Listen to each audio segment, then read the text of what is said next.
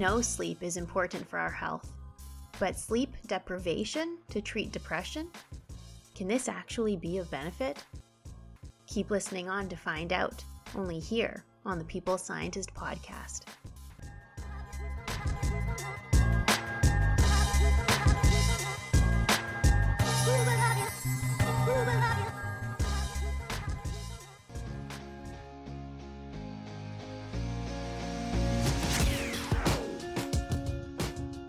Listening to The People Scientist, the podcast dedicated to helping us optimize our health with the latest scientific findings on neuroscience, physiology, and nutrition.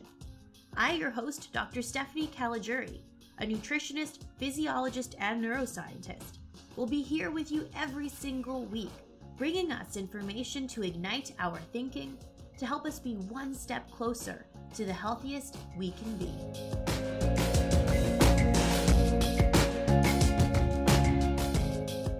Hello, my People Scientist Army, and welcome back to the People Scientist Podcast for episode 92, where every week I arm us with some scientific evidence so that we can all be a little bit smarter and healthier every week.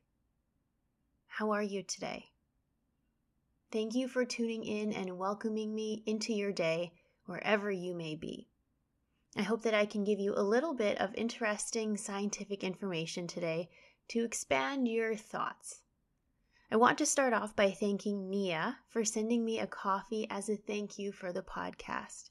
It always makes my week when one of you sends me a little message or a coffee to say thank you for the episode. So, thank you so much, Nia. I really, really appreciate that. If you by chance want to send me a coffee or a message, the information on how to do that is in the description box to this episode. So, for today's episode, I came across a new review article published in the journal Frontiers in Psychiatry. It was about sleep deprivation as a potential treatment for mood disorders like depression. Now, this might come as a surprise to many because we generally know and understand the importance of a good night's sleep for our health and our mental well being. But some interesting data suggests that in a specific group of individuals with mood disorders, reducing sleep for a short period of time could actually be of benefit. So, how could that be? Well, keep listening on to find out. And I also want to start off this episode by saying please always do seek the advice of your physician. I am just a scientist sharing some interesting information. This is not advice. So, as we always do, let's start off with some core takeaways.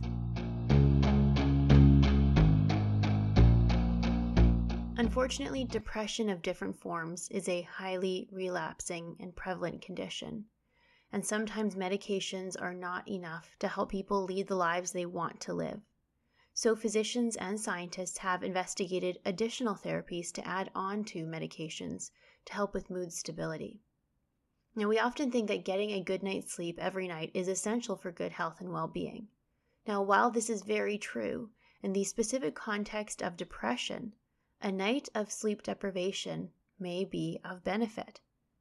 Sleep deprivation, sometimes also called chronotherapy, is an intriguing concept, as clinical trials indicate that even one night of not sleeping may reduce symptoms of depression and that these benefits may last up to seven weeks, if not longer.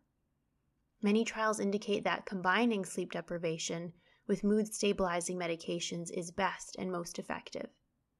In the three days following sleep deprivation, certain measures can lengthen the benefits and reduce relapse, like bright light therapy and following a specific sleep schedule that gets later each day.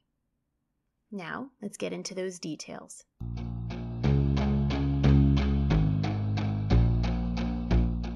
So, let's start off by talking about sleep deprivation and what it is exactly. There is total sleep deprivation, where someone is told not to sleep for approximately 36 hours. So they will wake up in the morning and they will not go to sleep until the next day in the evening. Then there is partial sleep deprivation, where someone is asked to sleep for only four to five hours during the night. And this partial sleep deprivation can be specific to either the first half or the second half of the night.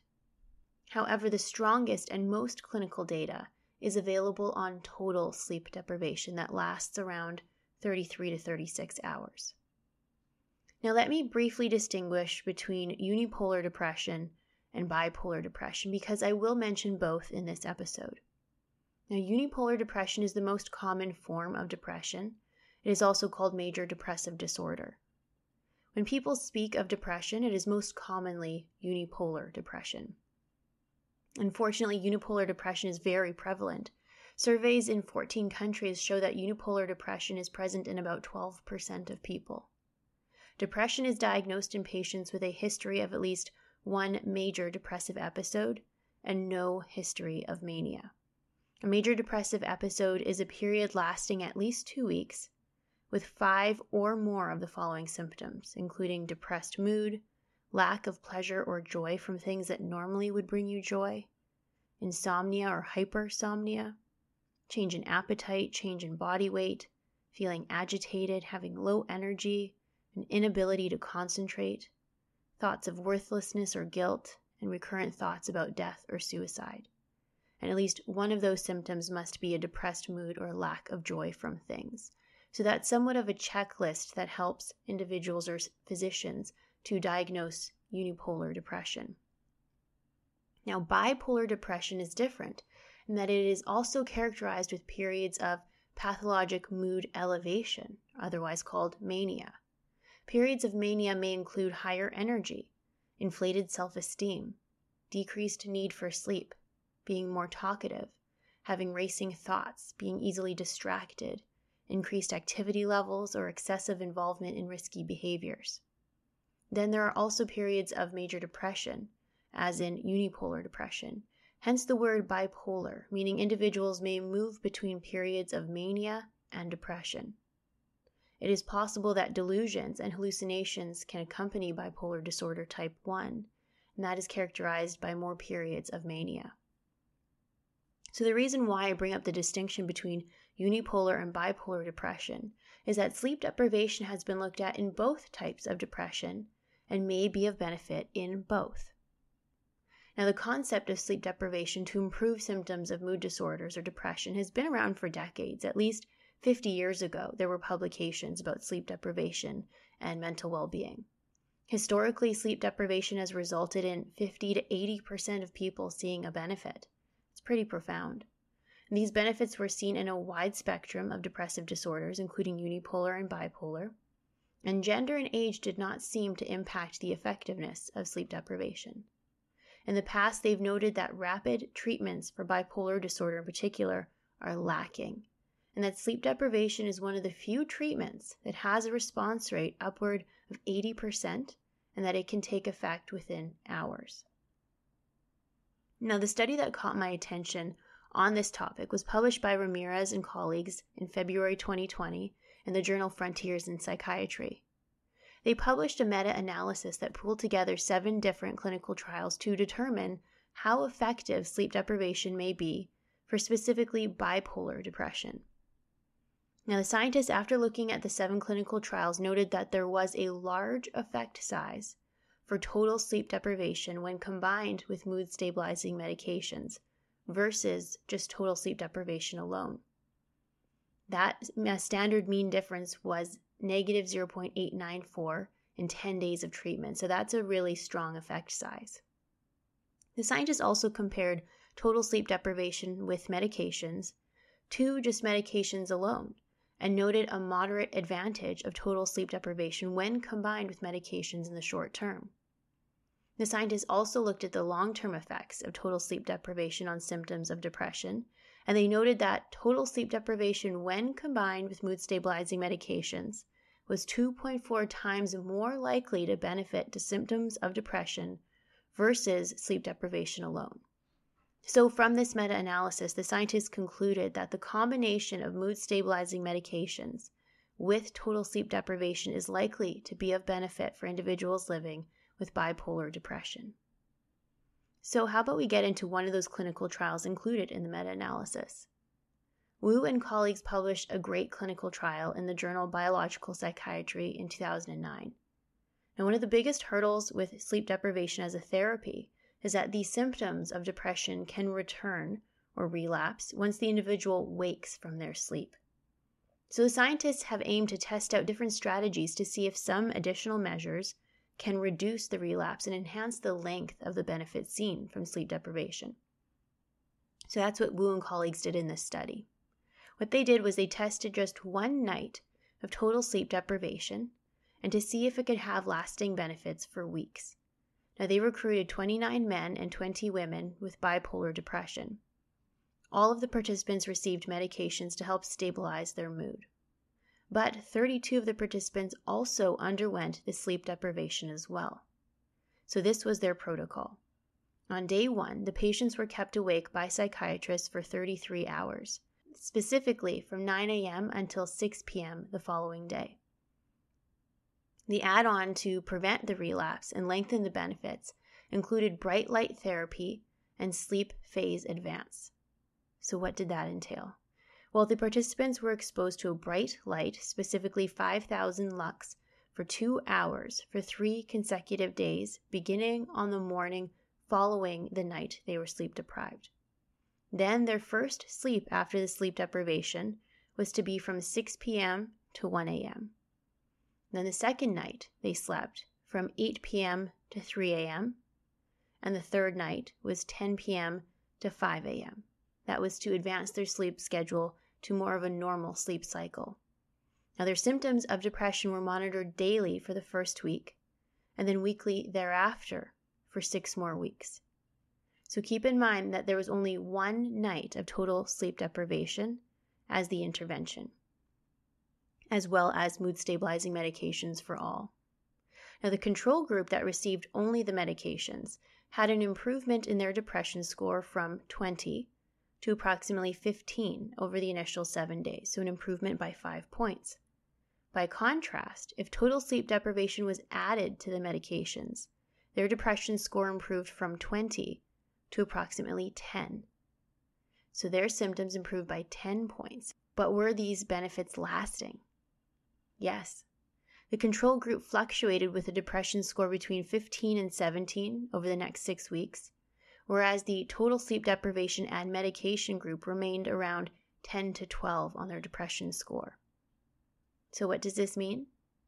In this clinical trial, adding in one night of 33 hours of total sleep deprivation, followed by bright light therapy and sleep phase advancement for three nights, was able to induce lasting benefits in symptoms of depression that lasted at least seven weeks total.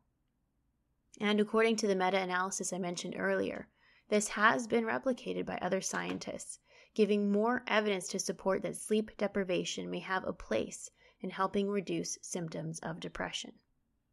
So, if this is the case that total sleep deprivation may have a benefit in different types of depression, how is total sleep deprivation having this benefit? What is the mechanism?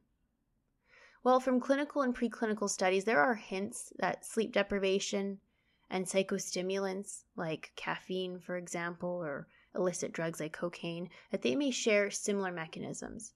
Both sleep deprivation and psychostimulants show a rapid onset of antidepressant action compared with established antidepressants, and both only show short lasting effects. There's also some evidence that GABA might play a role, right? GABA, I've mentioned in past episodes, is that quieting down neurotransmitter that may reduce specific neuronal activity. And that may also be involved in some of these benefits that we are seeing from sleep deprivation. It is also recognized that sleep may be disturbed in individuals living with depression. In fact, 70 to 80% of people diagnosed with depression report symptoms of insomnia. Bunney in 2013 in the journal Biological Psychiatry wrote about how the genes that regulate our circadian rhythm or our internal clock may be imbalanced in individuals with depression, and that total sleep deprivation for a night may reset this imbalance. So imagine a clock that skips seconds, and also the second hand gets stuck or paused, so it's never reading the correct time. And then someone comes in and turns off the clock for a while, let's say turns off the clock for 33 hours, and then turns it back on to reset it. Now all of a sudden the clock is working perfectly fine. It is thought that this could be how total sleep deprivation is working, that there is an imbalanced clock, and total sleep deprivation resets that clock. Are there any other ideas on how total sleep deprivation may work? Well, you know, I love to bring in studies where scientists use fMRI or PET scans to image the brain to understand the activity of different brain regions. So, Wu in 2008 conducted a small trial where patients diagnosed with unipolar depression were given a mood stabilizing medication, sertraline, and were asked to do total sleep deprivation. Now, the scientists wanted to look at the metabolism in certain brain regions, so they quantified the glucose use using PET scans or positron emission tomography. The scientists noted that yes, glucose, one of the major sugar sources of energy for our brain, was changed with sleep deprivation. The scientists noted that better reductions in depression symptoms were noted when glucose use was increased in the dorsolateral prefrontal cortex of the brain. In other studies with similar PET scans, scientists noted reduced glucose use in the limbic system of the brain with better depression symptom outcomes. So, what does this mean? Well, it seems that sleep deprivation changes the metabolism in certain brain regions, and that this could influence the activity of the brain regions and aid in mood stability. So, that is a wrap, my people scientist army. Some scientific evidence on how a night of total sleep deprivation, like 33 hours of sleep deprivation, may have benefit for individuals living with different types of depression, like unipolar or bipolar depression. The benefits to symptoms of depression were often seen rather quickly, within hours, which is a very desirable effect. Some trials do indicate that the effects can be short lasting, but if combined with other measures like bright light therapy in the morning for the first three following consecutive mornings after the sleep deprivation, followed by a specific sleep schedule for the next three nights, that that seems to help aid in the benefits to last. The best effects were seen when combined with mood stabilizing medications. But how might sleep deprivation help? It's not perfectly clear, but scientists believe that sleep deprivation may help reset an imbalanced internal clock.